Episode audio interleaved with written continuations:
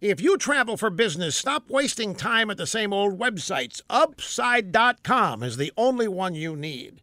Upside quickly and easily shows you the exact flights and hotels you want. You can buy them separately or bundle them together or even add a ride. And by bundling two or more selections, you save more and you get a bigger gift card to sites like Amazon and places like Home Depot every time you buy a business travel package. Plus, you keep all your airline miles too. And Upside's expert navigators are available 24 7 via the phone and the web, giving you the VIP treatment to make sure all goes smoothly. And now, when you use promo code USA, you are guaranteed to get at least a $100 Amazon gift card on your package purchase. That's code USA to get a $100 gift card. Upside.com minimum purchase required. See site for complete details. Dartmouth College is neck deep in controversy after one of their lecturers defended Antifa, the violent left wing radicals. Mark Bray, the author of a new book on this bunch, has been making the rounds at drive by media shows, and he says that Antifa's violence is justified when they're pushed into it by neo Nazis and white supremacists.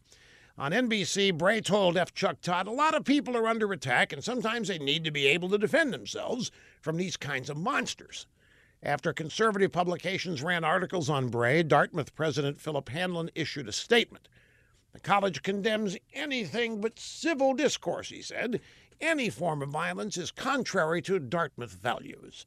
Well, this did not sit well with Dartmouth's leftist faculty.